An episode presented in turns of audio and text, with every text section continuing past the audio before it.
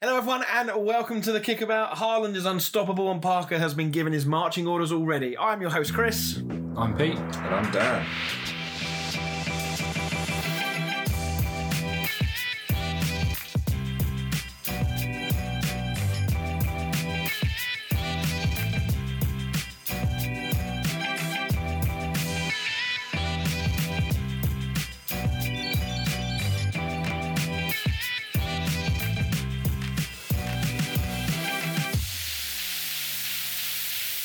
Welcome to episode number 95, take two. After the failed attempt on Monday night when the software crashed. So we've all said our prayers to the baby Jesus that uh, this episode doesn't die. As you can hear, Dan is still ill. Um, so yeah, we hope that this episode will not fail halfway through like it did uh, before. We obviously realised the opportunity that we had with the midweek games that we could re-record, which is great. But we also thought we'd have the ability to really go into depth on the transfer deadline day, thinking that it ended yesterday on the 31st of August, but obviously not. It's ending today as we record on the 1st of September for whatever strange reason. Um, so we will talk a little bit about that. Obviously, there's been lots of transfer activity happening and is still happening at the time of recording. Still got a couple of hours of the window left. Um, and of course, lots to talk about. We probably will pick up a little bit on last weekend stuff and not much. We'll focus on what's happened during the week. Um, but before all of that, we start with this.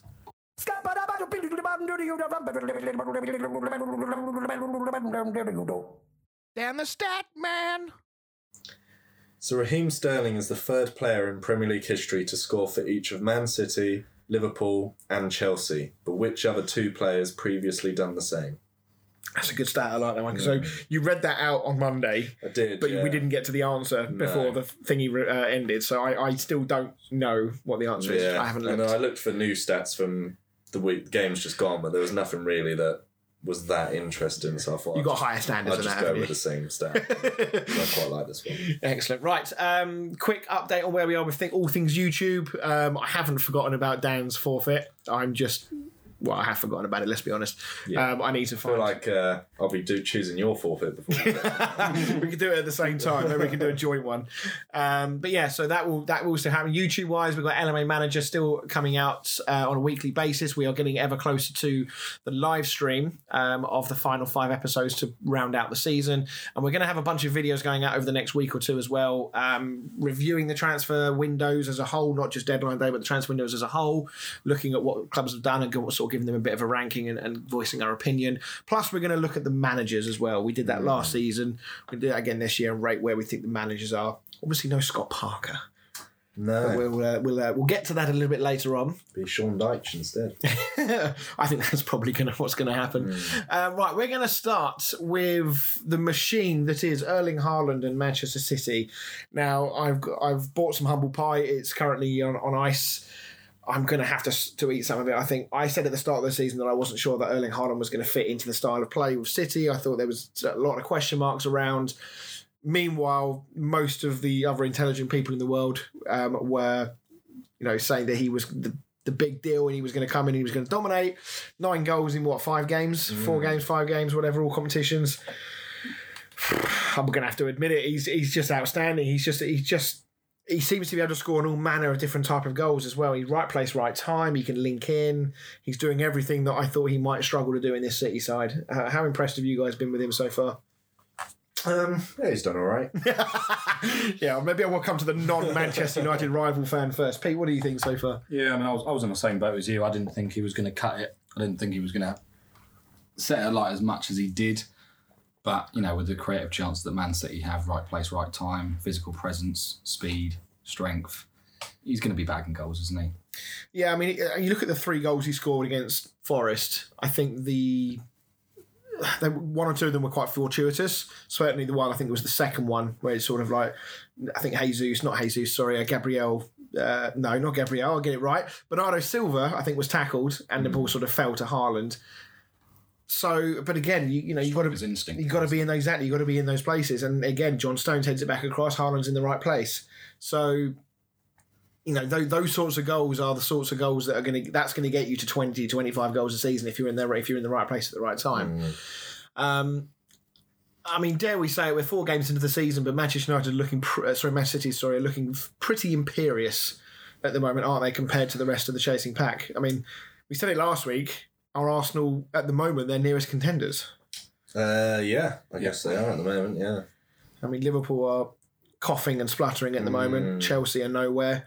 Spurs, you know, they're unbeaten, but I think if you dig underneath the, the surface, their performances haven't been that impressive. no, So, yeah, and, and of course, uh, Julian Alvarez comes in, bags a couple of really good goals as well. So they've just got this knack of just finding players and just slotting them straight in, and away they go. Um, is this the year? Dare I say, is this the year for Man City in, in Europe?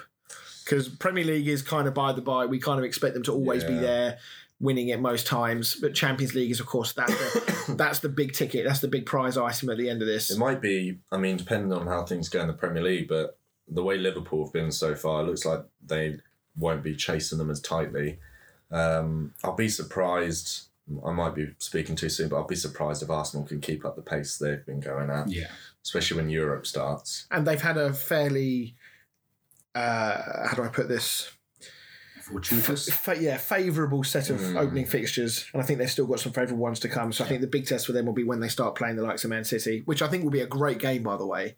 Does it count them playing us next week? No, Fair enough. although all right, I'll give you your dues. United have recovered reasonably well the last couple of games, and I think you're still one 0 up against Leicester as, uh, at the moment. Um, yeah, I mean, obviously Haaland has given them that extra dimension that they haven't really had. I mean, even even Aguero, you know, he would score some outstanding goals and do some amazing things, but what he didn't give you was that real physical presence that Haaland does. That goal that he scored against Palace last weekend, I think it was his hat trick goal, where he absolutely just bodied Joel Ward. Mm. That was the sort that in fact that was the goal and i said it in the half recording on monday. That was the goal that really made me stand up and go yeah all right he's quite good isn't he? Yeah, I mean, because a lot of people have been picking up on sort of how fewer touches he has, but he's still scoring hat tricks. Even if he has like four or five touches, he seems to just score with every touch he has. but i guess maybe that is the the key point isn't it? If, if there was any kind of question marks that me pete have said like around his ability to really integrate into that man city fluent mm. style well don't. Mm. Just make sure he's the last person to touch it.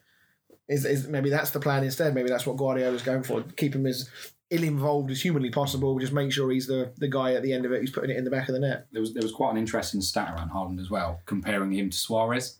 Within the first opening it five games that they've had, uh, he had re- recorded the same um, amount of goals as what uh, Aguero did up until this game, where Aguero only got two goals. He's got three. So you said Suarez at the start. Do you mean Aguero? I meant Aguero. yeah. Aguero. Okay, so they are level on par basically. Yes, he, well, he's one goal ahead. One now. goal ahead. Wow.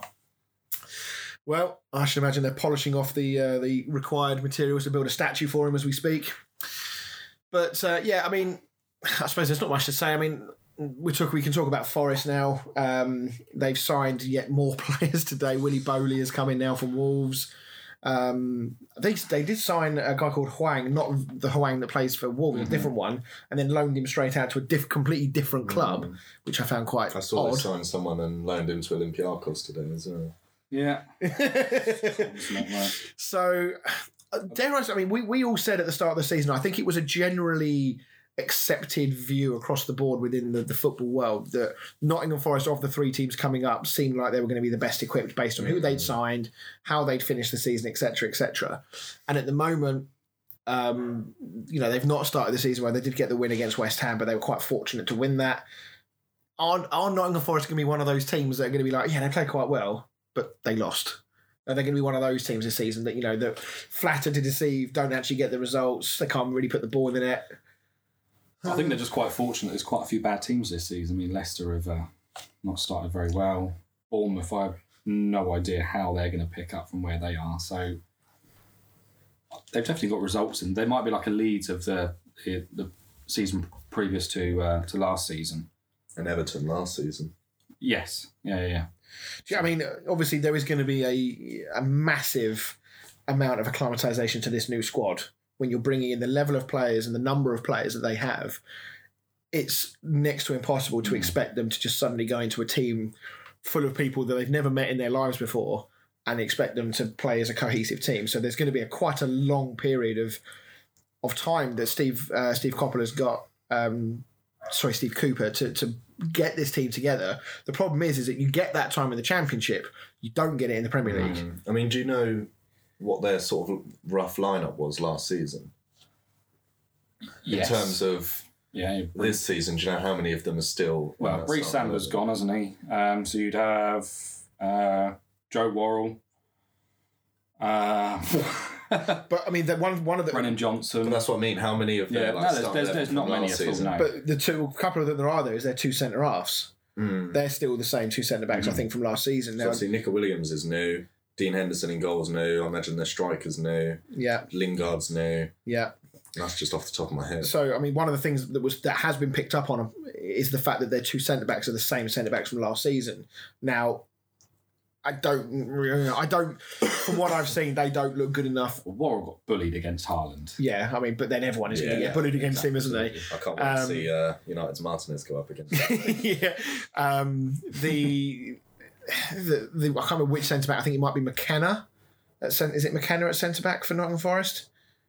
I, Pass. I could be yeah, I could be getting that name wrong, but there's one of the centre backs from Nottingham Forest is one who's given away two penalties this season already, and he's lucky Yeah, to yeah, not yeah. have been red carded for at least one of them. So. Though Dean Henderson has saved both of those penalties, I don't know. Maybe it's an actual ploy. Maybe it's a tactic for Dean Henderson. He's going to save every penalty. Um, but th- th- I mean, this could turn in quite quickly. I mean, you got as I say, you got a new squad. There's a lot of personalities in there. There's a lot of big name players that have come into that team. Um, you know, if Nottingham Forest don't pick up some semi decent results over the next, I don't know, half dozen games, morale and confidence is going to be very, very low. It's going to be very difficult to pick up those players who perhaps have come in for, say, ulterior motive reasons. Mm. Maybe I'm doing them a disservice, but when you're signing that level of players, people, I'm talking about Lingard, unsurprisingly. Is Lingard going to look at that and go, right, I need to dig in and really work hard and get this team out of this? Or is he going to go, yeah, I'll just keep doing what I'm doing, go through the motions because I'm not here next season? on a one year contract, isn't it? Yeah. That's the problem with those sort of signings. Like they And- seem. I mean, I imagine they just looked at the way he played for West Ham and assumed he'd come straight into that Forest team and do exactly the same again. And a lot of these players are coming in. You would you would expect to have some form of clause in their contract Mm. that protects Nottingham Forest financially if they if they do go down, whether it be a wage drop, whether it be a release clause, whatever it is. But what that does is, is it, it kind of promotes this unhealthy atmosphere and unhealthy sort of outlook and motivation for the team going forward that if things don't go well people can sort of shrug their shoulders. Whereas if you'd have stuck with some of the other players from last season Yeah. the motivation was there because they've done they've done it. They've got to the Premier League. Now we want to fucking stay here. Whereas a lot of those players people like Lingard Manuel Dennis um, Lewis O'Brien. Lewis O'Brien's probably one that would want to Yeah. dig in and work hard because of the background. You know he's come from a, a championship club.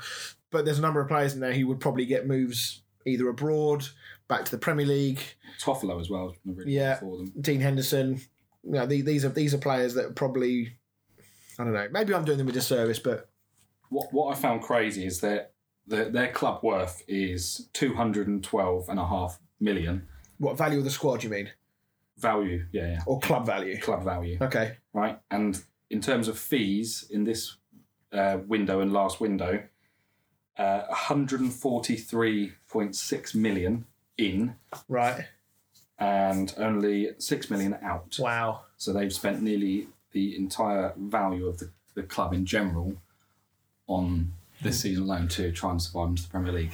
If that bites them in the arse and they get Yeah. relegated. I mean, we've got to be careful that we're not going to be hypocrites here because we did say a couple of weeks ago that you should praise Nottingham Forest, the owner, for actually saying, no, we're going to have a fucking go at this. Let's throw money at it and see what happens. Now, we've seen his historical evidence that that doesn't always work. We've seen it with Fulham before. Um, I think we saw it with. There was one season where I think Norwich threw money at it and didn't Well, I think Newcastle were the perfect examples. It's not like how much you spend; it's who you buy. Like you've got to buy the right players. Um, and obviously, last season, uh, you know, when they got all this oil money that everyone was expecting them to, you know, the names being linked with like Mbappe and stuff like that, and then they buy Chris Wood. It's, it's not a very flattering signing, but it got them by, and it, they actually done really Yeah. well. Kieran Trippier, really well. Dan Burn, you know those sorts of. But we, I mean, we we all said that that's what they needed to do, and I think obviously it was the media, wasn't it? The media looking for stories about who they could sign. So yeah, I mean, I don't know what Nottingham Forest's um, next upcoming fixtures like. Let's just take a quick look here. So next up they got Bournemouth. Wow, that's a huge game. Then Leeds, then Fulham, then Leicester, then Villa. So they've actually got some very They've got a nice favourable run, fixtures. So they have definitely, and then Wolves, then Brighton. So the next big game, arguably, is is Liverpool on the twenty second of October. Um, so they've got a good run of probably six, seven, eight games where they need to be picking up at least a you know two, three, maybe even four wins. Mm. So, but yeah, we'll see. But from what I've seen so far, they flattered to deceive. The team is still not gelling. Um, Steve Cooper has got a very tough job on his hands to find that you know because it's going to be very diff- it's going to be very tempting to do an, uh, a Ranieri. Yeah. Keep tinkering until you find a solution that works. When in reality, actually, you, you've got to just go with your gut, stick with the team, and, and, and keep I mean, the World Cup will probably help them because I doubt many of their players will be going to it, and then they'll have a month or two to just completely try and gel that team together. Yeah, yeah, that's a good point. Actually, um, that one of the few clubs that might might view the World Cup as an advantageous thing rather than a disruption.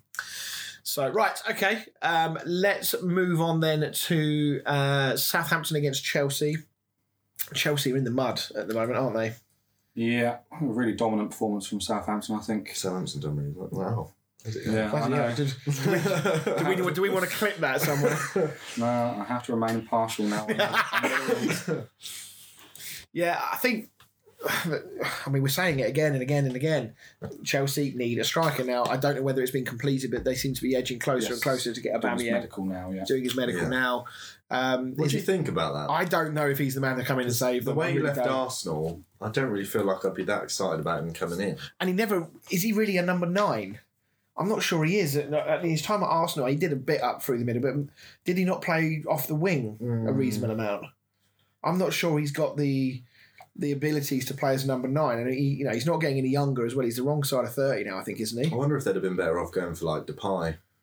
Because I think Barcelona wanted to get rid of both, didn't they?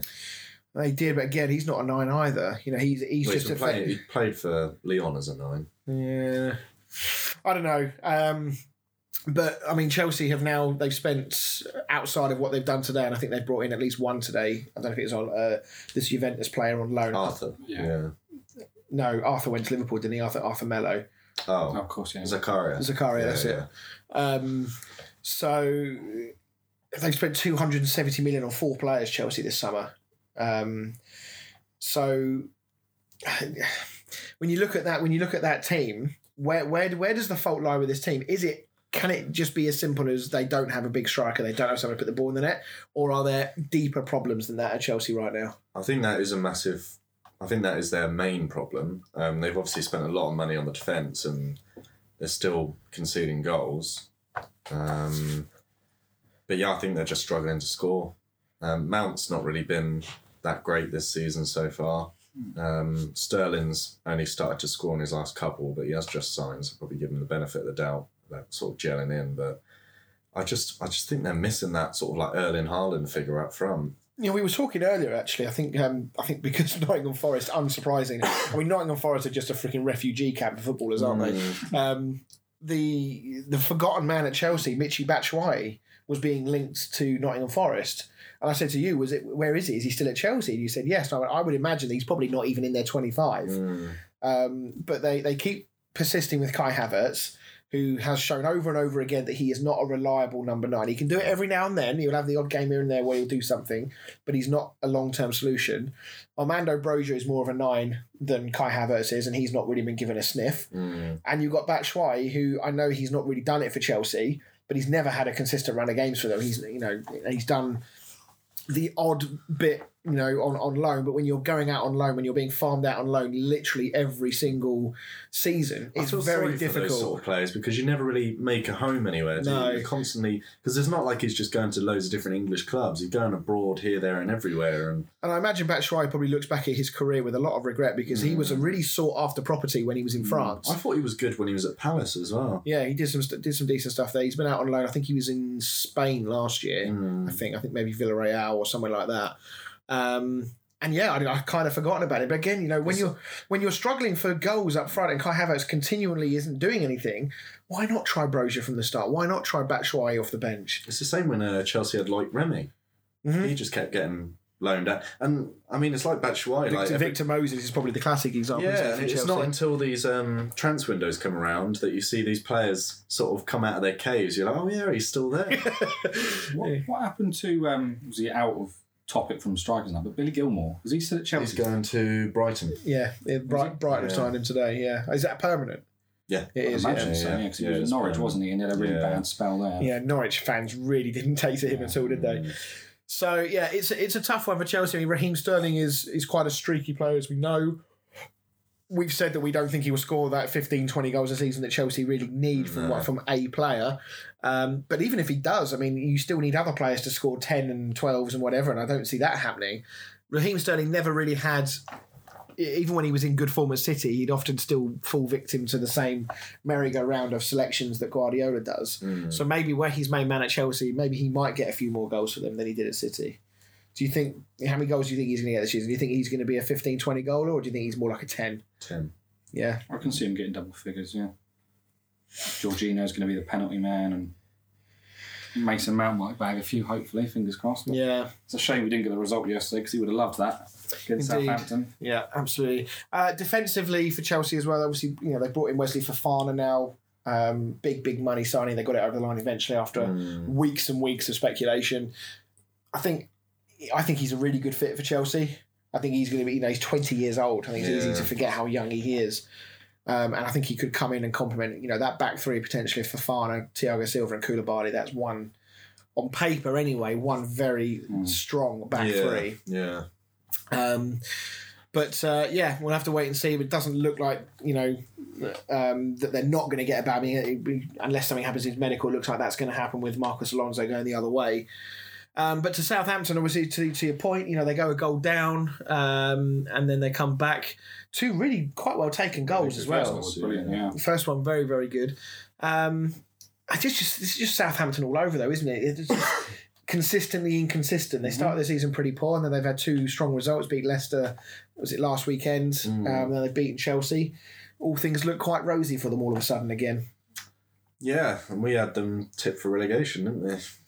Yes, we did. to be fair, the way the season's going so far, I'd, I'd be amazed if we get one position. right. yeah, the only one we're going to get right is City, wouldn't it? At this rate. That the one player to note on there was that that Bella-Kotchap. I was saying that he was a really he was a he's a centre back or a right back for them, really good at attacking, and I was slating his defending. But over the past two games or so, Mm. he's I think he's going to be a bit of sort after property. I think he's had man of the match in both of the Yeah, games. he's, Yeah. he's starting to really come into that squad as well. So I can I can see him making a, a big move possibly in the next year or so. I'm Definitely a player to watch. I'm pleased for Adam Armstrong as well to Yes. get to get a Yeah, goal yeah. Um, because he's got. I think he's got the attributes to be a good striker for Was Southampton. he the one they signed last season? Yeah, from Blackburn. Blackburn, yeah. yeah. I think he's got the attributes to be a good striker. He just really didn't work out for him last season. Perhaps playing second fiddle to Broja last year. He's going to play a more central role this year, you would think, along with Che Adams. And they are going to look to him for goals because you know they still really haven't replaced Danny Ings. Broja spent a good portion of last season injured, although he did score I think nine got But nine they've just goals got for. Maitland Niles. Yeah, which I think is a Um, they good just signing. got rid of uh, Romeo and uh, Bednarek. there's They just signed that. Theo Walcott's trying to get out the door but can't. Just so. signed that Sam Edozie from City. Yeah, Don't know Bednarek's what position Bednarek's he gone They, they seem to be picking picking a load of City youngsters as well. Where does Walcott? Where's he going or want to go?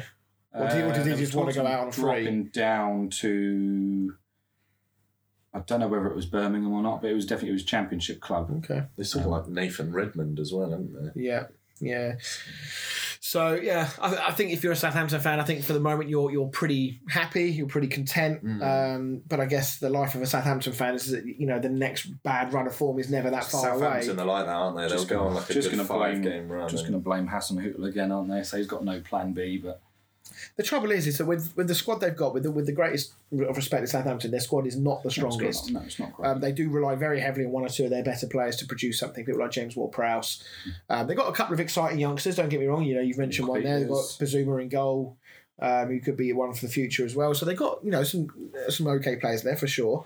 The problem is if you take Hasenhüttl out, who's got a proven track record of being able to pull teams out of these bad runs of form and put them into a positive mindset and get them winning games again. That's a very underrated quality in a manager, and a lot of other managers have fallen foul of that, of not being able to arrest a slump. So you've got to be very careful what you wish for if you're a Southampton fan, because who comes in and, and can improve that team really, um, other than Sean Dyche. yeah, get Tony Pulis in there. So, but yeah, I think if you're a Southampton fan, I think you're fairly content for the time being. Right, let's move on to Alex Ferguson added on time versus Newcastle. Um, yeah, this was this was a in fact, it was a brilliant game of football. It was Yeah. a really entertaining game. Um, Isak looking pretty damn sharp on his first appearance for Newcastle. What did, what did you rate his performance like? Yeah, I thought he was quality. I mean, both his goals were unreal. Um, Yeah, one was controversially chalked off, shall I we thought, say? I thought it was very, very close, and I, th- I thought they were going to start giving the benefit of the doubt. But So unsurprisingly, as soon as Newcastle scored, I got a voice note from Shearer. Um, I also got. Um, um, um, um, I mean, it uh, was offside, but the only benefit of the doubt that I've seen given is Man United's one because everyone seems to go, well, that was given as a benefit of the doubt, but this one wasn't, and you know, it was- in my opinion, it was clearly offside. It was like a head and shoulders offside. So I didn't think it was that far. I thought they were like on the line. Well, so Shearer messaged me. Apparently, um, Eddie Howe, when he commented on the VAR decision, said that he went in and asked for an explanation from the uh, the officials. Um, he was told that the VAR officials couldn't decide, so based their decision on the shadows of the two players. Surely that can't be right. Surely that's got to be made up. I mean, if So that watch the floodlights just drop from the next game now. I mean, if that is true, that is a very worrying uh, turn of events for VAR. Um, I I'm mean, concerned they can't draw a line, a straight line, and go that's onside. What was their excuse Well- for playing two minutes added time on added time? yeah, well, I mean, just touching on that, I mean, I think if you're not sure, sure, I thought the benefit of the doubt went to the striker. Hmm. Um, maybe, maybe not. Maybe I'm wrong, but, um, but yeah, obviously Liverpool got themselves back in the game. Bobby Firmino getting another goal and started the season quite well uh, from a goal point of view.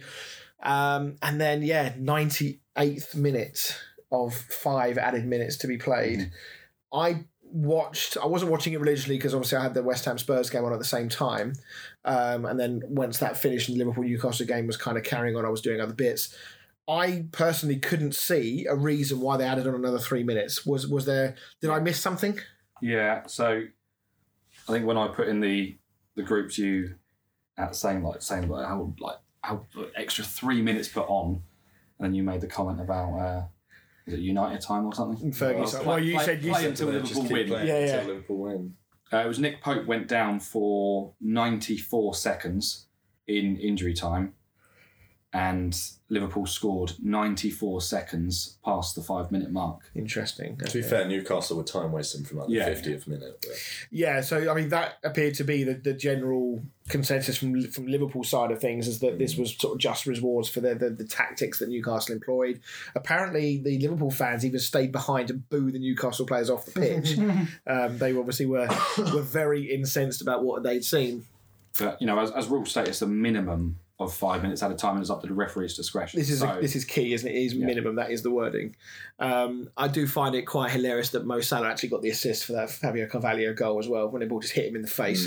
um, dropped to Carvalho, who now scores two and two. Uh, Good finish from him actually. It was a very I think he needs to start the next game, and Tsimikas as well. Every time I've seen Tsimikas come on for Robertson, he's been unreal. so it takes a takes a big manager Yeah, to, but I to feel drop like someone like Robertson who's been so good for so I long. I think it's unfair when a player keeps coming on and keeps playing better than the player that he's replacing to not give him a start. no, I Yeah, totally Rob- agree. Robertson has been poor. Yeah, So um, uh, yeah, what what have you made of Liverpool start of the season this year? I mean. shit. yeah, they, they've had, they've had a very flutter, a very um, sort of stop start. I mean, we can almost take the Bournemouth result out of context because Bournemouth were that bad. Yeah, Um, and I appreciate that Liverpool scoring nine shouldn't be completely dismissed because you still got to score nine goals. And frankly, they could have scored twelve if Mo Salah could, you know, hit the target. Um, the very fact that Mo Salah didn't get, even get an assist or a goal in that game is hilarious, especially for an FPL point of view. Um, I just don't know what to make of it. I mean, uh, Klopp seemed to in, insinuate that he'd swallowed his pride effectively and admitted that they were short, especially in midfield. It looks like they've got Arthur Melo coming in. I don't, again, I don't know if that's been confirmed yet. Um, but their, their front three, we, we actually we, we spoke about this in the failed recording on Monday. I think it's probably worth talking about again. That their front three is a very different front three now. And we've seen other teams where you've had that same front three for so long that it's when you start adding in new players, it's the sort of the natural progression and ages come into it that you do have to change things up. Is this just Liverpool coming to the end of a bit of a cycle from a striking point of view that they've now got to build something new again. No, I don't think so. No. I mean, I said last time that that front three needed changing. The changes happened now. I still think it was the wrong person to get rid of, but you know, it come down to contracts and not agreeing, uh, favouring Salah really and Yeah. putting him on a ridiculous wage, possibly unsettling the squad. But you know, they've had a poor start to the season, but they're picking themselves back up now. Mm-hmm. Um, it only takes a, sounds silly saying it, but it only takes City to slip up on two games and Liverpool to capitalise on that, and they're back up there. Mm-hmm. You know, we're, we're talking about Arsenal, which are five out of five now, thinking they've had a brilliant start to the season. City have only drawn one game, and you're looking behind your shoulders going, well, if Arsenal lose one game and City win that, then, then they're top, and all this Arsenal talk is just blown straight out the window after one weekend. Yeah. Yeah, I, change. So yeah. I guess I guess it's, it's easy to fall prick to, or fall victim, sorry, to the sort of the hyperbole of of football and, and reading too much into this. Certainly the early season, um, but yeah, I mean, when I look at that front three now, I mean, Darwin Nunez. You know, there's a lot of money. There's a lot of pressure on his shoulders. Um, Firmino, I must admit, when I saw him in the uh, one or two games I've seen him in this season, I thought he was really poor. I thought he like well past it, but actually, in the last two games, he started to look a little bit like the Firmino of old again. So maybe just that confidence coming back, a few goals in on him. You know, he's shown that he's can he can still offer a lot to this team. Um, Diaz looks quality. I think Mane is very, very big shoes to fill. Yeah. Um, and actually, arguably, out of all of the strikers they've had, you'd argue that Salah at the moment is the one underperforming the most. So, I wonder if Firmino can keep Darwin out the team as well. he's going to be available for the uh, Merseyside derby now, isn't he? So he's going to get another straight red. I was going to say, I mean, if you're an Everton central defender, Tarkowski, for example, he's going to be licking his lips at the thought of Darwin Nunez I feel coming like the way Firmino started the well played the last two games, he's got to start that. He Everton has to game. start, yeah. I think it would be really harsh to, to drop him. Um, Newcastle, on the other hand, um, obviously we've touched on Isak. You know, he's going to have a big part to play for them this season because we, you know, we know what Callum Wilson's injury record is like, and you know, we, we, we always said that Chris Wood was never a long term solution for them up front, so they needed to sign somebody. They've smashed their transfer record to get this guy, and already he looks pretty decent, pretty decent, doesn't he? Um, so, uh, wh- wh- do Newcastle? What else do they need now? I mean, they- they've got a squad that you could argue is now more than capable of, of pushing that sort of top seven. Uh, you would say, is it just now down to just settling back down into the th- into the into the season? Don't worry about what everyone else thinks of you, and just continue doing what they're doing. Yeah, pretty Just much. build with what you've got, I think. They've got. Uh, you look at. oh, you look Lots at, of coughing yeah. going on here You tonight. look at their um, sort of individual position. I think now that they've signed Isak to replace, not to replace, but I don't, it'll be interesting to see what they do when they've got both a fit Isak and a fit Callum Wilson. Um, Because historically, Wilson would walk straight back in the team because there was just nobody else there. yeah, Um, even even if Chris Wood was scoring goals, I think they'd still drop him over Callum Wilson. But if you've got a fit Isak who's scoring goals, Wilson's not a guarantee to come straight back into that team anymore. no, Um, and I think yeah, Eddie Howe has probably or potentially got a very difficult decision to make if that situation arises. Where do you think they're the weakest then? Probably on the wing. I mean, the fact they've got to play like Almiron, 'Cause We asked us about Arsenal last week, didn't we? So yeah, I think right wing, I would say. right wing is probably an area. I think as much as Almiron is loved by Newcastle fans for his work rate and stuff, I think his quality lets him down far too often. Um, I, you know, ironically, I would have said I would have said centre back because on paper, you know, people like Dan Burn, Sven Botman, these aren't top top players mm-hmm. really. But the way they're defending, the, the unit they've got, they're, they're defending so well as, a, as an all round unit that you know, can you really really improve on that without spending big big money right now? Um, they, do have to be careful and they have to be sensible about the, the transfers and who they're bringing in. And Yeah, it's one of those ones because they're playing quite well at the moment. It's actually quite difficult to, to, to look at one of their players and say you're the weak link because the team is playing so well.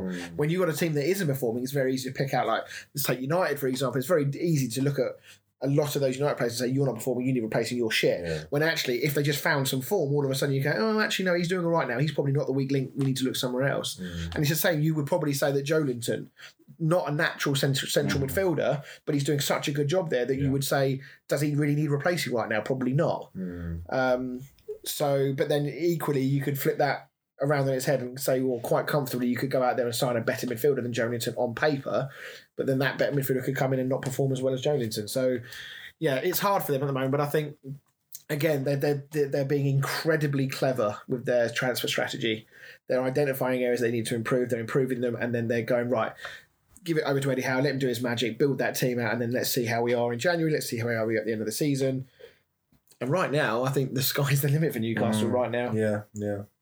Um, the big question is is that you know they played against Man City and they were absolutely outstanding, and they followed that up with a bit of a border against Wolves. Yeah. Those are the games that are going to matter come the end of the season. Um, so, right, okay. Uh, how are we doing for time? We've got time for one more game to squeeze in. Let's talk Fulham Brighton. Um, Fulham's impressive start of the season continues. Aleksandar Mitrovic. Um, how many more goals before we have to sort of hold our hands up and say, actually, maybe this guy is a Premier League striker after all? Ten more. I mean, it's it's not just the goals he's scoring; it's the way he's playing as well. Um, now, of course, this Fulham team, on the face of it, appear to be far better equipped Absolutely. than they were the last time in their Premier League under Scott Parker. But Mitrovic, there's no there's no doubt about it. He is he's doing what we said he needed to do, and that was when he got that chance, he's taking it. He's not allowing himself to miss those chances and having to wait for third or fourth chance before he scores. Um, and there's no doubt that if Mitrovic continues to fire, and the players they brought in today, Willian, Yeah. um, uh, Vinicius, was it Carlos Vinicius? Did I see him being linked? Yeah. Yeah. Kurzawa, Yeah, from PSG. That's a fucking hell of a signing, that is. Dan James. Not so much. No. so, but I mean, Fulham are fairly well placed at the minute. I mean, you would say right now, you know, you, would say pretty safe and comfortable season as things stand right now. They've got a lot. They've got fire in their belly, which is something we haven't really seen Fulham for since I've been alive. I think. I mean, they were they were a really established Premier League team probably a decade ago. Yeah. You know, you think of the players they had Boa Morte, Mal Bronk, McBride, all those uh, Papa Bouba Diop, all of these players that they had, and then of course they got that relegation and it's fizzled out and they've been a bit of a yo-yo team ever since. And that they've got a real chance now with the investment they've made with the players they've signed to actually cement themselves back as a, as a top mm. flight team again. We got a point out of Liverpool, and we're unlucky not to get a point out of Arsenal. Mm. Mm. um, and, I think- the and they've turned the main- over a very informed Brighton. This is Brighton's first loss of the Yeah, season. Yeah. the main difference with this Fulham squad as opposed to the, the last one, I said I said about the, the loans last time when they came up, just weren't ready. And Mitrovic was sort of the the lone star man in the team, but you've got the, likes of like Andreas Pereira and players like that that, that are dead ball specialists, and yeah yeah, it's the, Deco pressure's not fully on him now. Yeah, Decordova-Reid, I think, is underrated. I think he's a very good player for Fulham. Yeah, Um, so yeah, I think they're they're, doing, they're having a fantastic season so far. I think what's his face, the um, manager Silva, Silva. Marco Silva, is doing a really good job with them as well. And they're just quite quietly going about their business, aren't they? They're not they're not causing too much fuss. Quietly going about the transfer business as well, signing good players. Um, Willian, for me, the jury's out. Yeah. That's Where's he been? a- Corinthians, yeah. Right. So he's had because he went from Chelsea, Chelsea to, to Arsenal, from Arsenal to Corinthians, or did he go out to Yeah. China or somewhere No, like he that? went to Corinthians in Brazil.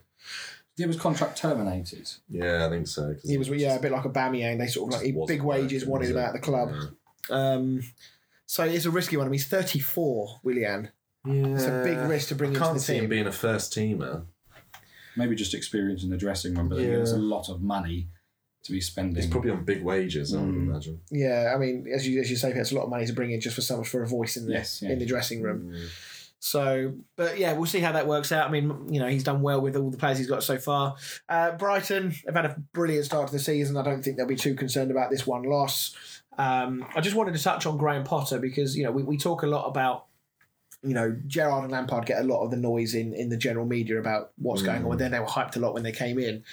And I, I actually feel like Graham Potter still doesn't really get the recognition this man deserves. And Dan, I think it was either I think it was Yeah, either you me, or, yeah. or Pete. Um, just listen to this. So Graham Potter started his managerial career with fourth tier Swedish club Oster, Ostersund, uh, where he led the club to three promotions: the Swedish Cup and the UEFA Europa League knockout stages. He moved to Swansea, where he stabilised his club uh, following relegation, and brought in some good players, Daniel James, Oliver Burney, led them to the quarterfinals of the FA Cup. And at Brighton, he changed the style of football completely. He finished 15th, 16th, and then 9th, which was a club record, and has won away at the Emirates, Anfield, and Old Trafford. And despite losing Cucurella and Bissouma in the summer, he's now taken 10 from 12 or 10 from 15 now, uh, and currently um, sit in the upper reaches of the Premier League. How much longer before we've asked this before? How much longer before do you think Potter is seriously linked with a with a bigger job with respect to Brighton? I wonder whether a, um, you know, say Leicester sack Rodgers, whether that's something that he would consider a move up or not. Yeah, I mean, it's difficult to know what motivates him because quite clearly he he likes a project. You know, he, he stuck around with the Swedish club for a while. He stuck with Swansea for a bit. He's now what fourth season with Brighton. Does it? What does he deem a success? You know, he, maybe he's one of these people. who Maybe on the on the face of it, anyway, he likes to leave the club in a better place, which he would be doing. Yeah. Does he? Does he feel like he's reached the ceiling with Brighton? I guess. Uh, you know, he's still a young man. He's not an old manager at all uh, in in manager years. Um, so yeah, Leicester could be a good shout. Maybe Villa if Gerrard was to to head off. I mean, both clubs have well, certainly Villa have got a, a reasonable amount of money to spend. They back Gerrard heavily. Potentially Chelsea. That could be interesting. I mean, Tuchel is what third favourite at the moment to be sacked. The next manager sacked. Uh, he's ten to one at the moment. I think Gerrard and Lampard are the only two that are more likely right now to be to be sacked based on the odds. If you're a Chelsea fan, let's just put it out there. If you're a Chelsea fan, would Graham Potter coming into your club excite you? the silence tells you everything. No. I think I think he'd need to go to like a Leicester or a Villa, prove that he can do it, and you know maybe get one of those clubs close to Europe, and then maybe make the next jump. Um, Do you not think though, when you look at his when you look at his CV, see the success he's had, see what he's done with Brighton on an incredibly limited budget. Bearing in mind he's not really had a natural striker for the entire time he's been there. Um, and look at the sort of style of play that they have. Do you not think that ticks all the boxes that a bigger club would look at? But the problem is, you look at his record with Brighton. I mean, it's, it looks like he and the way he his style of football. I feel like it takes two seasons at least to get the way you know his team want to play and get the certain players in that he needs. And we know that Chelsea are not a club that are happy to sit there and give you two seasons to get things going. Yeah. it was, it was interesting actually because I, I listened to a um, the interview of the it was like the, the head of the the scouting department on uh, Talksport with uh, talking about Graham Potter For who? for Brighton Oh, for Brighton. um, and the the work that goes on in the background with Brighton was it's not just Potter they've got a, a load of people scouting twenty four seven so there's a lot of positives about Brighton as a club in general. Obviously, Graham Potter's doing the uh, the managing role, but that to me sort of says that he's not doing all of the work there. If he moves to someone like Chelsea, is he really going to have the pull to get the players hmm over someone like Thomas Tuchel and Yeah, I mean, Jurgen Klopp? you know, we, we always hear about, you know, the, the grass is greener, that argument. You know, he's going from a very comfortable environment right now where he knows everything, has the level of control that he, you know, clearly is thriving on. If he goes to Chelsea, he's got a lot of new factors in, not least the pressure, as you say, Dan, of having to bring success in a fairly short space of time. Otherwise, he faces the sack. And all of a sudden, his career could easily start going on the decline based on the fact that he's gone to a bigger club, not proved himself, and all of a sudden all the other clubs are going, oh, maybe he's not as good then because he had that bigger move and he's done absolutely nothing. Maybe he's not as good as we all thought he was. Could possibly just be an extremely well run club in the background, and he's just the, the face of it. Hmm, Possibly. Absolutely. So, right, okay, uh, we are going to head to a break. When we come back, we've got some more Premier League chat and we've got the quiz. We'll see you in a bit.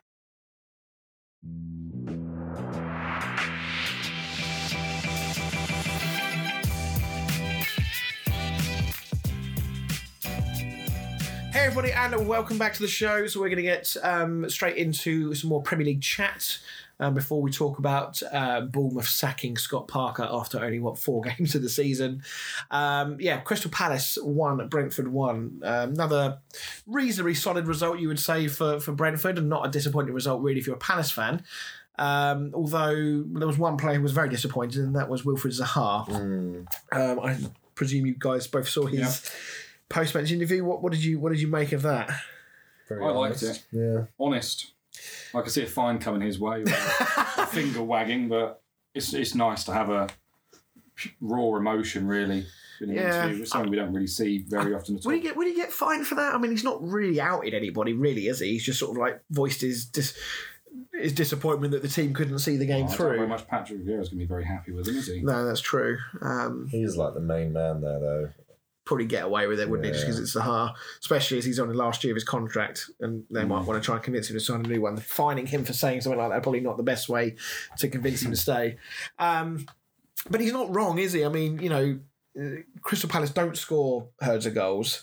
Um, I think they were on top in the game from what I could tell when when Zaha got the goal, and actually in the end they were quite lucky not to lose that. You know, Yeah. Brentford had a couple of really good chances Mm. towards the end to, to win that game, and Zaha's interview was to me it felt like that was like a lot. That wasn't just that one game. That felt like that was that was over a course of a number of games and that was sort of like pent up within within him. Um now Palace haven't signed huge herds of players. They've, I've not heard them linked with anybody for some time now. I think they did their business and they were happy with what they've done earlier in the window. Um I don't really know what to make of Palace in their season because they've got some exciting players. They've got some good talented attacking players in particular.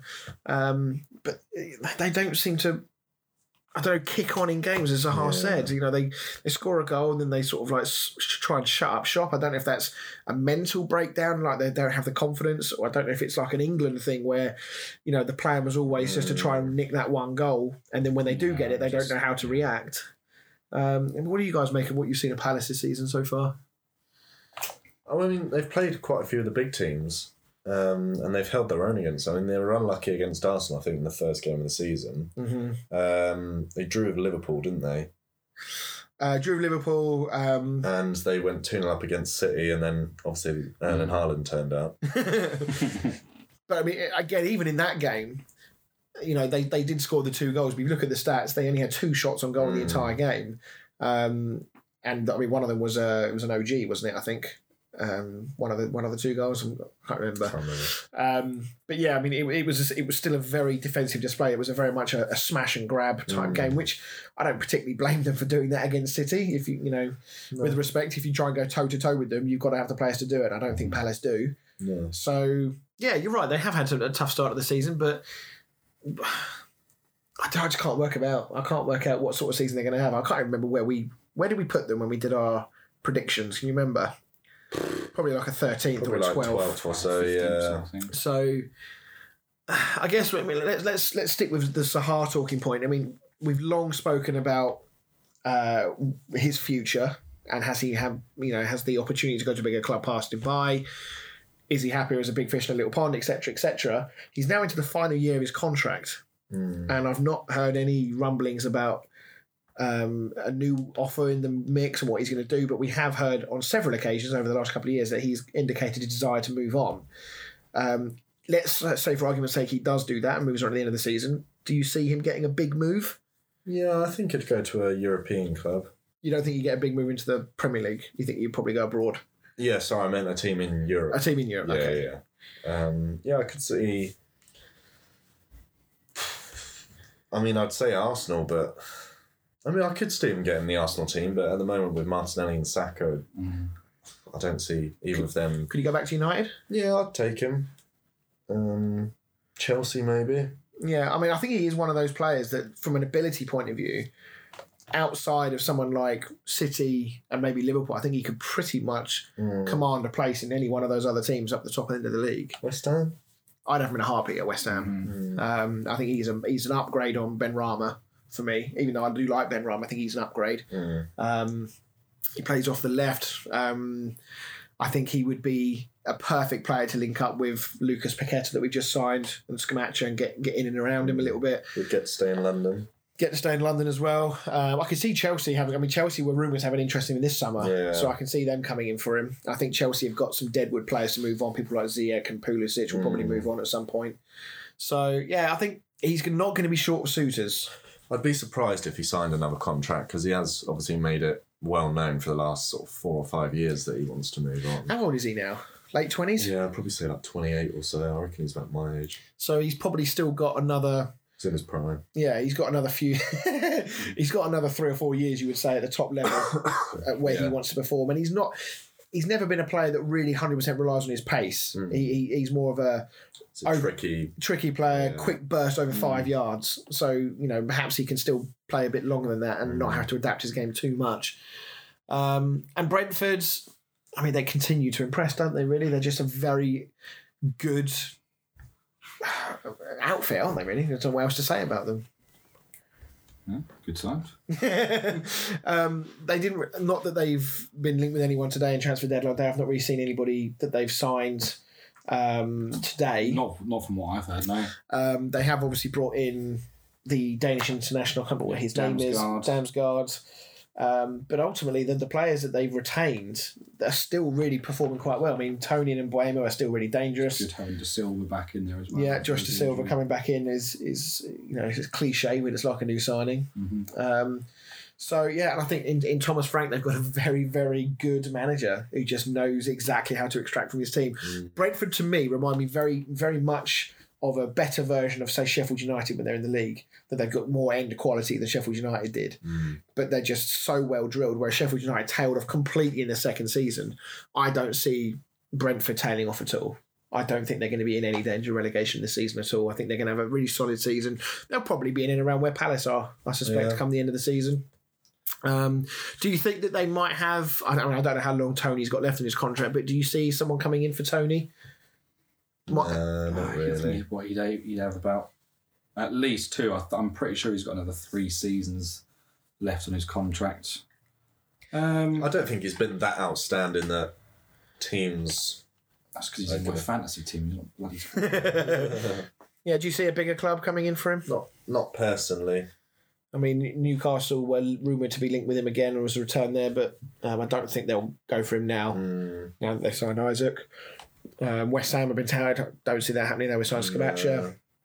Um, so I don't really see where he could go that would be a significant step up over Brentford, unless Brentford say you know did find themselves in trouble and got relegated, then that's a different conversation. But right now, I think that he's very settled. He's doing a really good job for Brentford. I don't. I I don't see. suppose it will depend whether he gets that England call up or not. Do you think he will? Do you think he's good enough or worthy of a call up? Nah. Not even as like a plan B. You know, I'd say, yeah, I, I was gonna say- say a plan B because he's generally with the World Cup squad, they take four strikers, don't they?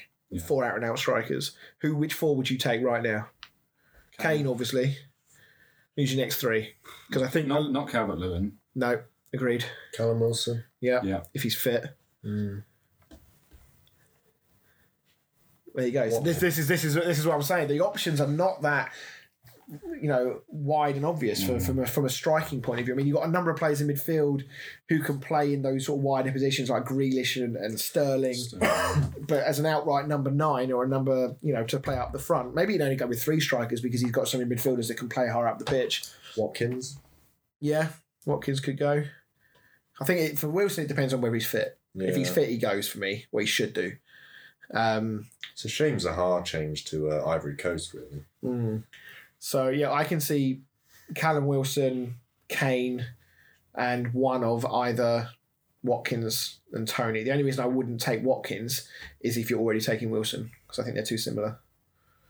Yeah. I don't know what Watkins give you that, that Callum Wilson doesn't, um, and, and vice give you? versa. He's a bit more direct. Kane wants to come in short too often. Toney will quite happily just stay on that last man and just. Yeah, isn't that Batter Callum Wilson? I don't. Does Callum Wilson really do the same job as, as Well, Toney? He plays poacher role, doesn't he? But Toney will do the, the real dirty side of the game, won't he? He'll get involved in those scrappy duels in the air and stuff. And Wilson is a bit more of a.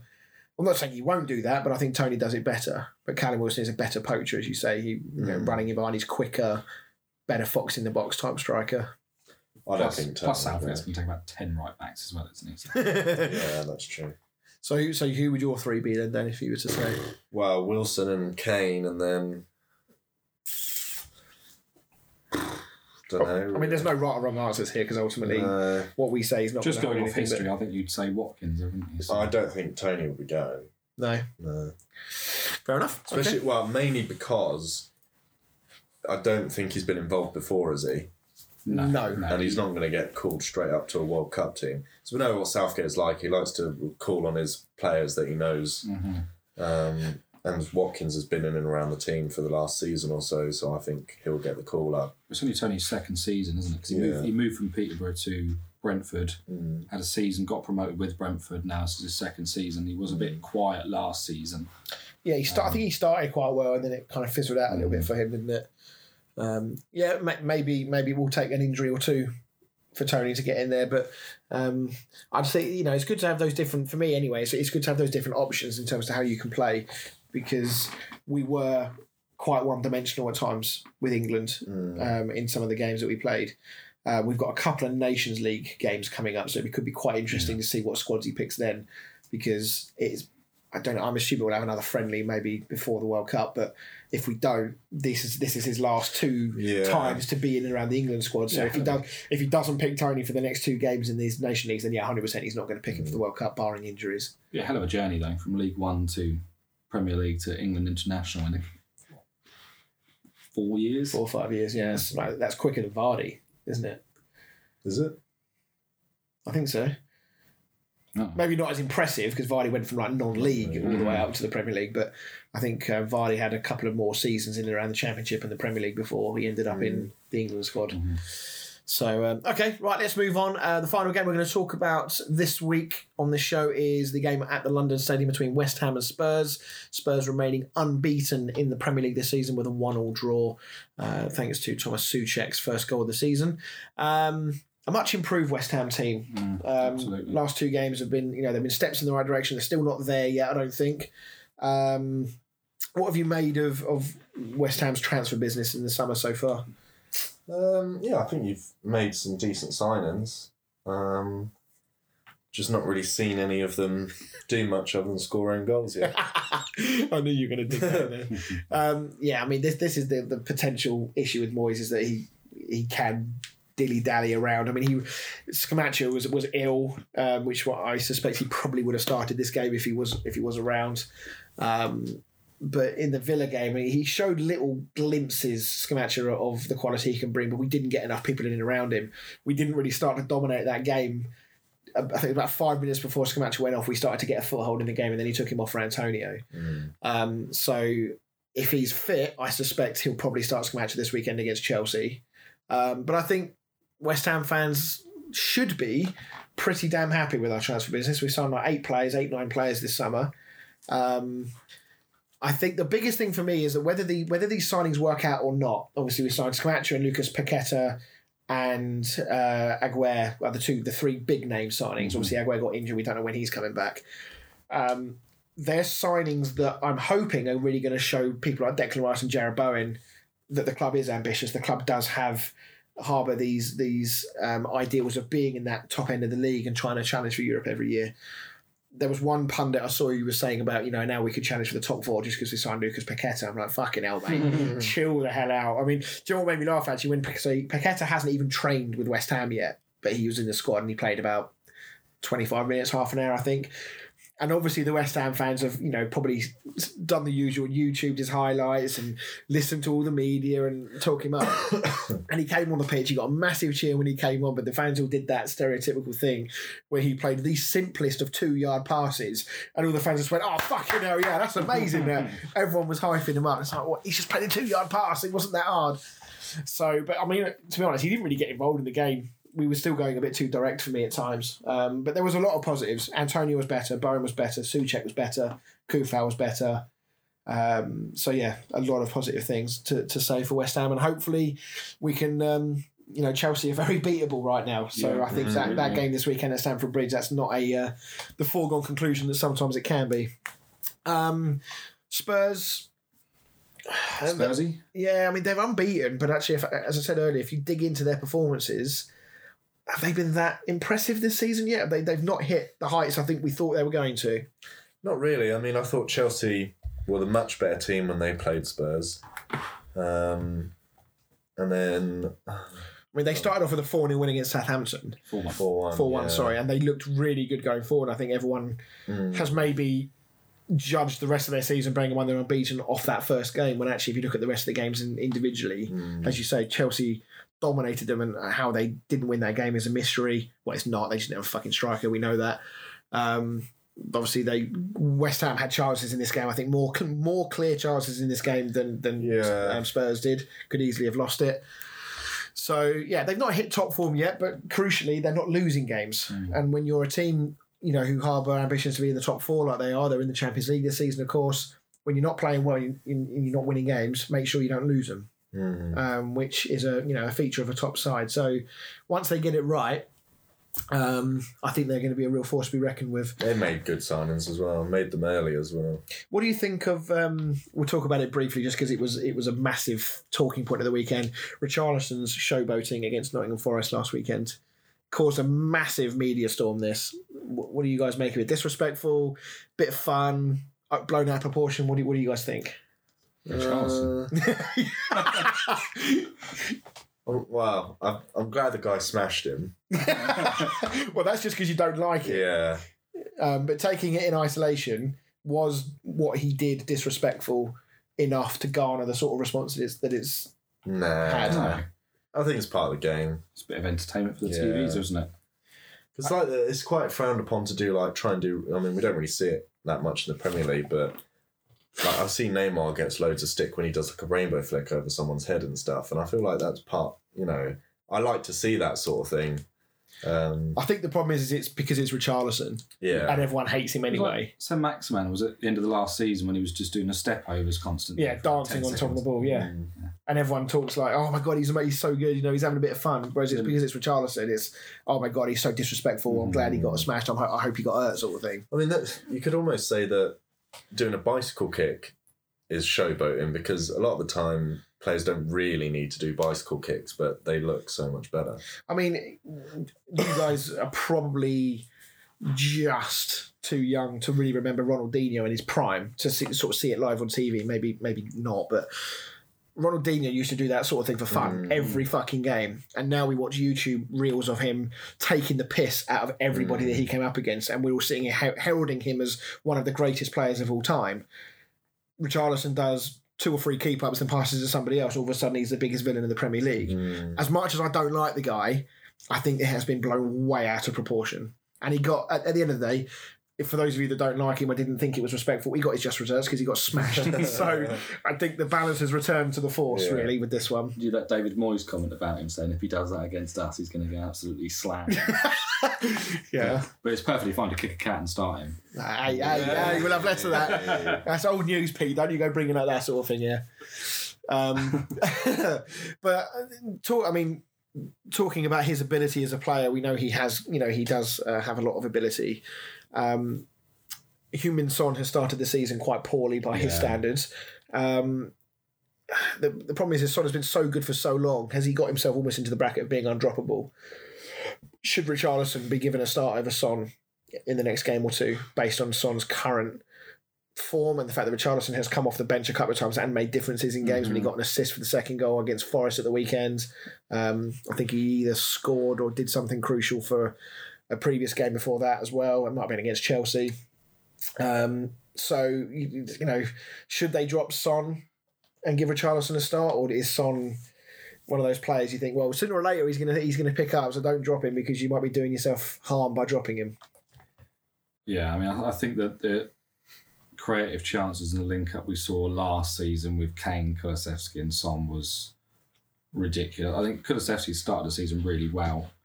Um, Kane and Son have flattered to deceive me, but again, they're both in my Premier League fantasy team. I mean, Kane's still scoring goals, isn't he? You know, I know he didn't score last night, but he got an assist. He got two goals at the weekend. Should have had a hat trick if he put his penalty away.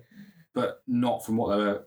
They're not carrying on from what they've done last season in in terms of the clinicalness, let's say, of them. And you know, Richarlison was a main man at Everton. He's a brilliant player, right? He, he might be a twat, but I would, I would.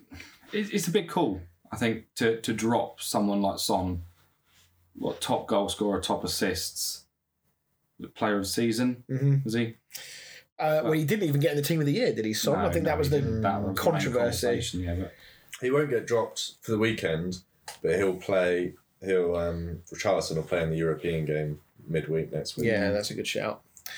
Um, but I mean, if Son if Son continues to not score and not impact games, well, in fairness, if it wasn't for Kerr, he would have scored in this game. Mm. Kerr, you know, put the ball in his own net, um, but if he hadn't done that, then Son would have put it in. So it didn't really make any difference. Um, so yeah, it'd be interesting to see what what Conte does there. Um, Son has obviously earned himself a lot of slack with his performances over the years, as you say, top top top goals or joint top goals and top assists last season. So. Um, yeah, we'll, we'll keep an eye on that. Uh, right, let's talk before we go on to the stat and the quiz. Let's talk um, Scott Parker. He was sacked after Bournemouth's 9 0 loss at the weekend. He becomes the fourth earliest manager managerial sacking in Premier League history behind Paul Sturrock, uh, Kenny Dalglish, and Christian Gross. Um, what do you, I mean, we, there's been a lot said about this and about the reasons behind it. And, you know, I posted on socials from the kick about that initially I thought it was a massive knee jerk reaction. I thought it was it was a brain dead decision. I described it as, but then as more information started to come out and you started to hear some more things, perhaps actually there was more to it behind the scenes than perhaps met the eye or- originally.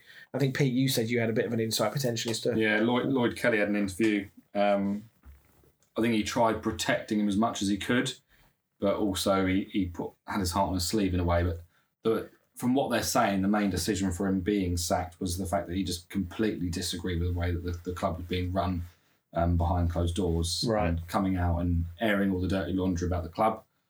Uh, they saw the they saw the club as one united family, and if one person disagreed with that, then they're out the door. yeah, which is kind of what they alluded to in the the statement that Yeah. they gave, wasn't Yeah. it? Um, So it's almost like he, he's put his foot down and said that you know this team is not good enough. I've not been backed, and this is why we are where we are. yeah. Okay, see you later. You're out the door. Mm. I mean, me and Dan spoke about this on on Monday. Um, that the interview that he gave, we, we talked about this was obviously before he was sacked. I think he was sacked Mm. on the Tuesday. Um, it did come across as a very odd interview. From the, not so far as the fact that he was you know down and downbeat from being beat nine 0 you know that's a, that's a given. But the language that he chose to use, the way in which he was slating his team, which obviously is not the first time he's done it either, because he did it before the season even started. He was already making those sorts of noises about the fact that his team wasn't good enough. Um, so in reality, it's hard to disagree with the decision to sack him.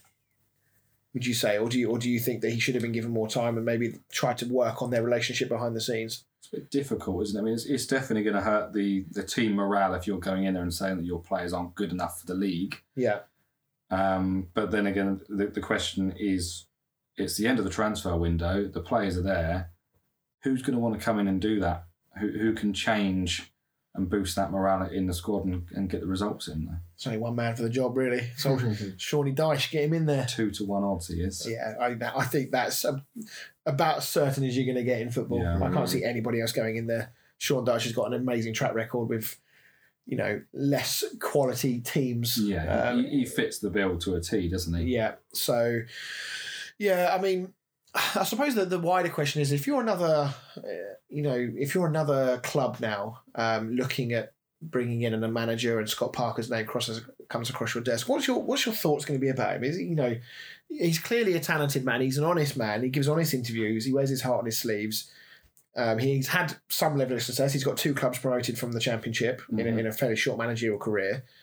As a chairman, though, you're looking at the sort of interviews that he gives. You you do want the manager to toe the line. You are a manager is an employee. He's a branch of your business of your mm. club, and if the manager is going to start coming out and crying foul every time he doesn't like something, that might affect him going into another job. Or, I or think as a fan, though, I kind of respect it. I think it's easy to say that maybe from the outside looking in as a fan from another club, but would you be Well, no, I mean, I'd love the United manager to Yeah. come out and say how shite the club have been, you know, with transfers and stuff like that. We- I don't want them to. I don't want it to always be, oh, everything's fine. You know, No, we've that's true. purposely signed absolutely nobody. no, that's true. I, it's a double edged sword, though, isn't it? Because you do want the manager to to try and keep morale up.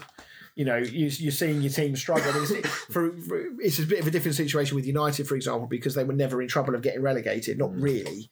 You know, we all laughed and joked about some of their performances, but they were never really in any ch- danger of, you know, getting relegated. You know, they at worst they were just not going to qualify for Europe. That was as bad as it was ever likely to get with Bournemouth, there was a real realistic possibility of them going back down again. So for me as a fan, the other side of the coin or the other side of the argument is to say, actually, I want morale to, to stay as high as humanly possible. I don't want the manager coming out and publicly ripping on the players every single week. I want him trying to keep the morale high. every week. Yeah. No, I know, but you know he's done it what three times already? Once Yeah. before the I mean- season and twice during. we had it with Danny Cowley, our, our manager. He's the first time I've seen a completely honest interview. It was a cup match against Crawley, and he come out and said that these players are given a chance to play, and they've not proved it. And that, that was the first real like oh, he's actually bit back at um, in an interview. But I think with with Scott Parker, he's been the manager of Fulham, promotion, and Bournemouth now, both of which he's not really been financially backed in terms of Premier League ability. So if he goes to a I can't really say Watford either. Any any team in the championship that would look to get promoted and be financially backed, what can he possibly moan about there if, if he's able to get the players that he wants through the door? Mm. that's might, might we see a different Scott Parker then? Yeah, that's true. Um, I mean, to be fair, when he was at Fulham, unless I'm misremembering, I don't remember too many occasions where he was giving similar interviews slating his players when he was at Fulham. No. Um, so yeah, maybe Even a victim. their team were loanees as well. Yeah, I mean, a victim maybe of his own honesty, perhaps that he. Maybe it's just the pressure of the Premier League. He wants to make himself an established Premier League manager, and at the moment, he's only got two promotions from the Championship. Possibly, he's feeling the pressure. Mm. Maybe he wants to be on the level of uh, Gerrard. yeah, it doesn't. he doesn't want to be another Neil Warnock that's only ever known for bringing clubs Yeah, up from yeah, the Championship. exactly. So, and then in in the wider scope of managerial um, positions at the moment, we talked about Thomas Tuchel being quite high on the list of potential next managers to go. Um, let's touch on two others, Gerrard and, and Lampard. To me, at the moment, I would say that Gerrard is is underperforming worse than Lampard is yeah, um, just because of the amount of investment that they that they've had. Um, but I'm not hearing too many noises about either manager realistically, you know, in trouble internally. I mean, the man, the media will say what they want, but I'm not hearing too many rumblings within everything else. However, the fans of Aston Villa are losing patience with Gerrard. I can tell you that now. Might look at the um. So, how much longer has Gerrard got? I mean, they've got what three points from their opening games. yes. from their opening um, five games. So you know they've had a poor start to the season. We all tipped them for having a better season this year. We Mm. thought you know they had a first season under Gerrard wasn't great. They had some good moments, had some bad moments, but as a squad, they are way better than they're showing right Yeah, now. So d- is Gerrard capable of turning this round? Do you think? It's a tough question. I know. Is, yeah, I mean, since he's come in, I mean, he's had the, the odd result, like the one against Everton last season, but he's quite flattered to see. But the team you've got there, you have to be doing better. I mean, three points from their opening five fixtures now, is it? Uh, yes. Yeah. Yeah, Um, it's not not not the way you want to be starting. But then again, you could argue the same for Brendan Rodgers as well. Yeah, I wonder if there's a little bit of tactical naivety with him as well, because when he when he was at Rangers, um, you know, he had good success there, but you know, with the greatest respect in the He world, He inherited a very good squad with Rangers. he well. did, and he, he- you know, the, the the difference between Celtic and Rangers and the rest of the Scottish Premier League is quite It's pretty much like Man City and Liverpool in the Premier League. exactly, you know, and it's easy to look like an amazing manager in in that league. Yeah.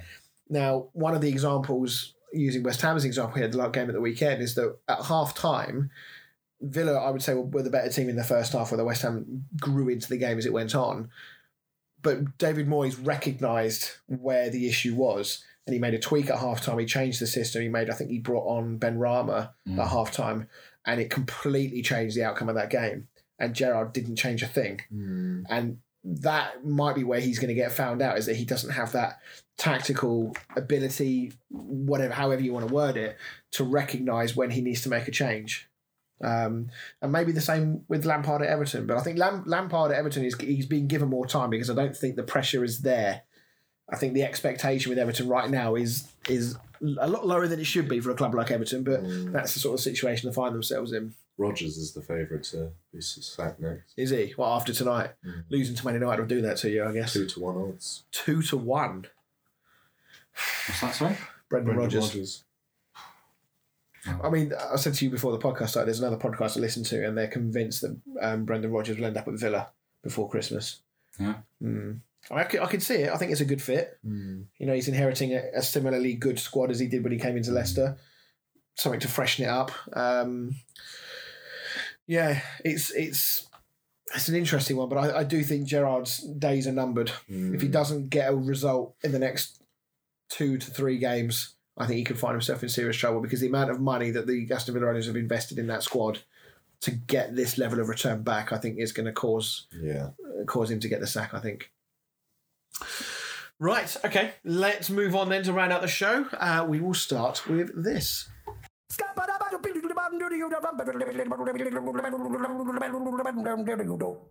Dan the Stat Man. Raheem Sterling is the third player in Premier League history to score for each of City, Liverpool, and Chelsea. But which other two players previously done the same? City, Liverpool, and Chelsea. How recent are we talking? Recent-ish. Recent-ish. City, Liverpool, and Chelsea. Who's played for all three I'm just trying to find the Liverpool links. Yeah, City and Chelsea. I can think of one or two that have. Sorry, Chelsea, Liverpool. I can think of one or two. Um, he didn't play for all three. You might have to. You might have to give us a clue. Here. I saw a meme about this a couple of months ago. Uh, I don't know. You might have to. Nothing at all. I I've got- thought one you'd get quite easily. I know that. that yeah. Strikers. Mm. Mm-hmm.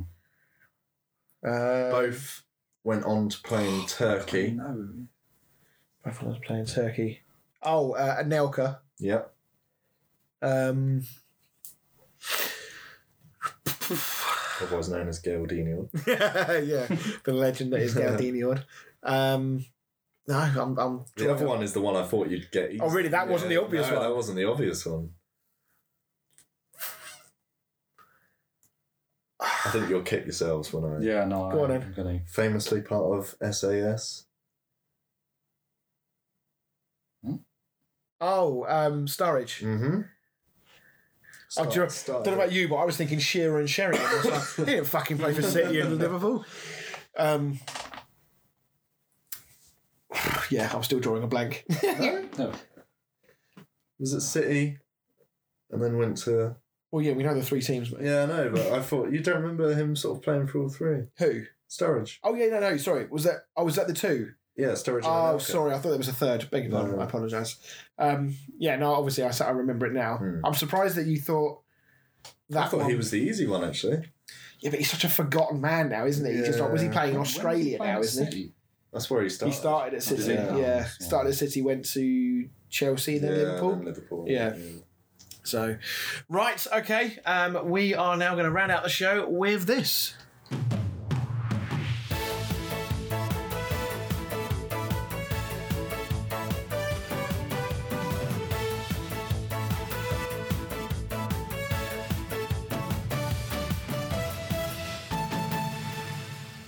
Right. Well, speaking of Anelka, we're going to throw it back to 2007 today. um, Chris and Dan have been doing uh, LMA Manager 2007, Mm-hmm. um, and you are you nearly completed your season, haven't you? Yeah, getting Yeah. towards the end um, of this, and we did a first season, which we lost the sale file for, so we had to start again for the second. Um, yeah, you're doing quite well. I'm doing all right, I suppose. Yeah. It's I mean, not- it's seventh. Uh, yes, as things stand, seventh. So yeah, not too bad. Uh, we don't have any new buzzers this week because we kind of forgot to do it. So we're going to use some of our older ones. So I'm going to go with one of my favourite memes of at the moment. Sometimes maybe good, sometimes maybe shit. Still one of my favourites. Better turn mine up actually. And uh, I've gone for all this. I will love it if we beat them. Love it. Yeah, lovely. So scores currently stand at 3 0 Stan. Yes, yes, yes, yes. You won your friendly against Shearer. So yeah, I'm holding on to that right now. right, so we'll jump in with the first player. Hey, So you, I've picked a couple because you might not get them obviously because it's you know you're hmm. talking yeah, yeah, a yeah. while back. Yeah, so. I can't remember what I had for dinner yesterday, let alone. how old? How old would you have been in 2007? Uh, I was 12, wasn't I? You were 12. went out Oh, yeah, for go on, LMA, yeah. into his prime.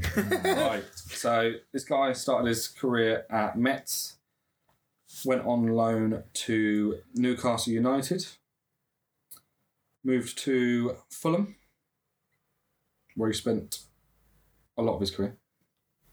Uh, moved to Manchester United, moved moved to Everton. I will love it if we beat them. Love it. Dan? Louis Saha. It's Louis Oh, yeah, good shout. Well done. Good player. Always rated him. yeah, he was. Did he play for a lot of teams? Didn't he? he play for Yeah, Spurs he as well, didn't he? Uh, yeah, so the rest of the teams were Spurs, Sunderland, and Lazio. So a total of 385 games and 117 goals. Mm, good player he was. He was. He's unfortunately playing at a time where there was a lot of very good strikers for Yeah, France. They he never really got a look in internationally, I don't think. 20 appearances for France, Yeah. four goals. So. Okay, okay. Uh, next player. So he sp- started his career at uh, Sporting, but he didn't actually play. Um, moved to Arsenal. Moved to Southampton. Went to Fulham on loan and then signed permanently for them. Moved to West Ham. Sometimes maybe good, sometimes maybe shit. Chris, Luis Boa Morte? it is. Mm, he's a Portuguese. Yeah. Mm, Uh, so after that, he moved to AEL. No idea was who it that is. Fulham? Uh, yeah. The Fulham to West Ham was the one that tweaks it for me. I didn't know he was Arsenal. That's so what he- threw me off, to be honest. So from 2001 to 2007, he was signed permanently at Fulham. So I assume around that sort of Yeah. time, he would have been either Fulham or West Ham. Uh, so yeah, AEL, and then Orlando Pirates, and then Chesterfield. and four marks, wasn't it? Yeah, he played a game for four marks, yeah. Right, uh, so that's 1 1. Next player, they started their career at Millwall. Moved to their well known team Aldershot on loan. Sometimes maybe good, sometimes wow. maybe shit. Is it Teddy Sheringham? It is Teddy Wow. Sheringham. It's the Aldershot bit. I don't know why I always remember that that one. Uh, some notable teams there. So Forest, Spurs, Man United, Spurs, Portsmouth, West Ham, and then finished his career at Colchester United. 755 appearances, 288 goals. I think he's still the oldest Premier League goal scorer, isn't he, as well? Yes, Yeah. yes, yeah. Okay, so that's 2 1 to Chris, but we know how that usually ends. Don't add extra pressure, Pete. one of my favourite players growing up this was. So started his career at Newcastle. Uh, moved to Stoke on loan. Uh, moved to a team which I'm not going to pronounce. Uh, Gaziantep BB. okay, yep. Uh, more recognisable club, uh, Crystal Palace. Moved to Bolton Wanderers, Fleetwood Town, and then Notts County. Go for him again. So when in the LMA time, he was playing for Newcastle. So it's Newcastle, Stoke on loan, that team I'm not going to mention again, uh, Crystal Palace, Bolton, Fleetwood, and Notts County. He was a striker at Newcastle at the time. I will love it if we beat them. Love it. Dan, Uh, Ameobi, full name please. Shola. It is Shola Ameobi. Forgot he went to Stoke. I was thinking Shadow Abbey as well. That's like, I'm pretty. He was a I didn't think he went to Stoke. England under 21 and then he uh, moved to Nigeria. Mm. Fun fact. So that's 2 2, as per usual. Pete's negative vibes. That's what it is. Negative vibes. right, we can Darling. You right there, mate? we can finish off with a good one. So 2 2 again. It always ends 3 2 and it's going to end 3 2 again. Yeah. Who's going to get the last point? Ooh. So this guy started his career at Leicester City, moved to Liverpool, Birmingham City, Wigan Athletic, Aston Villa, I will love it if we beat them. Oh. Love it. and Emile Heskey. oh, I'm sorry. Yes, Good shout. three, two. I was trying yet so again. hard. I was focusing so hard. It was the Liverpool to Wigan. I was trying to think of the LMA teams. No, so yeah, three, two again. Last teams after that, so the Newcastle Jets, and then Bolton Wanderers. This is becoming rather one-sided, isn't it? At least it's close. It every is week. close It's every time, Every to be week. fair. So Damn it. we're gonna have to. I mean, normally our quizzes last until like the other side of Christmas. Yeah. At this rate, we're going to be into sort of the second quiz before November. At this rate, is now 4 0. four 0 Got some work to do. Yeah, I definitely need to find this forfeit for you, mate. Because the next one's coming real soon. By the sound of it. We could do it together. Uh, yeah, well, we yeah we find something we do like a maybe you wear a Man City kit and I'll wear a Spurs kit. Like Millwall. Oh, I mean, Yeah. You have to stand in. Try. Uh, Try that like Man City are your rivals. no, no, for him. so anyway, um, thank you very much for listening. The recording has lasted all the way as well. I was very anxious whether it was going to do it again, but it has lasted. Um, so yeah, thanks for bearing with us. We will be back as normal on Monday or so or Tuesday when it's released. Recording on Monday. Um, and yeah, just keep an eye out for our YouTube stuff. Keep sharing us around. We appreciate everyone listening, and we will see you all next week. bye bye. Bye.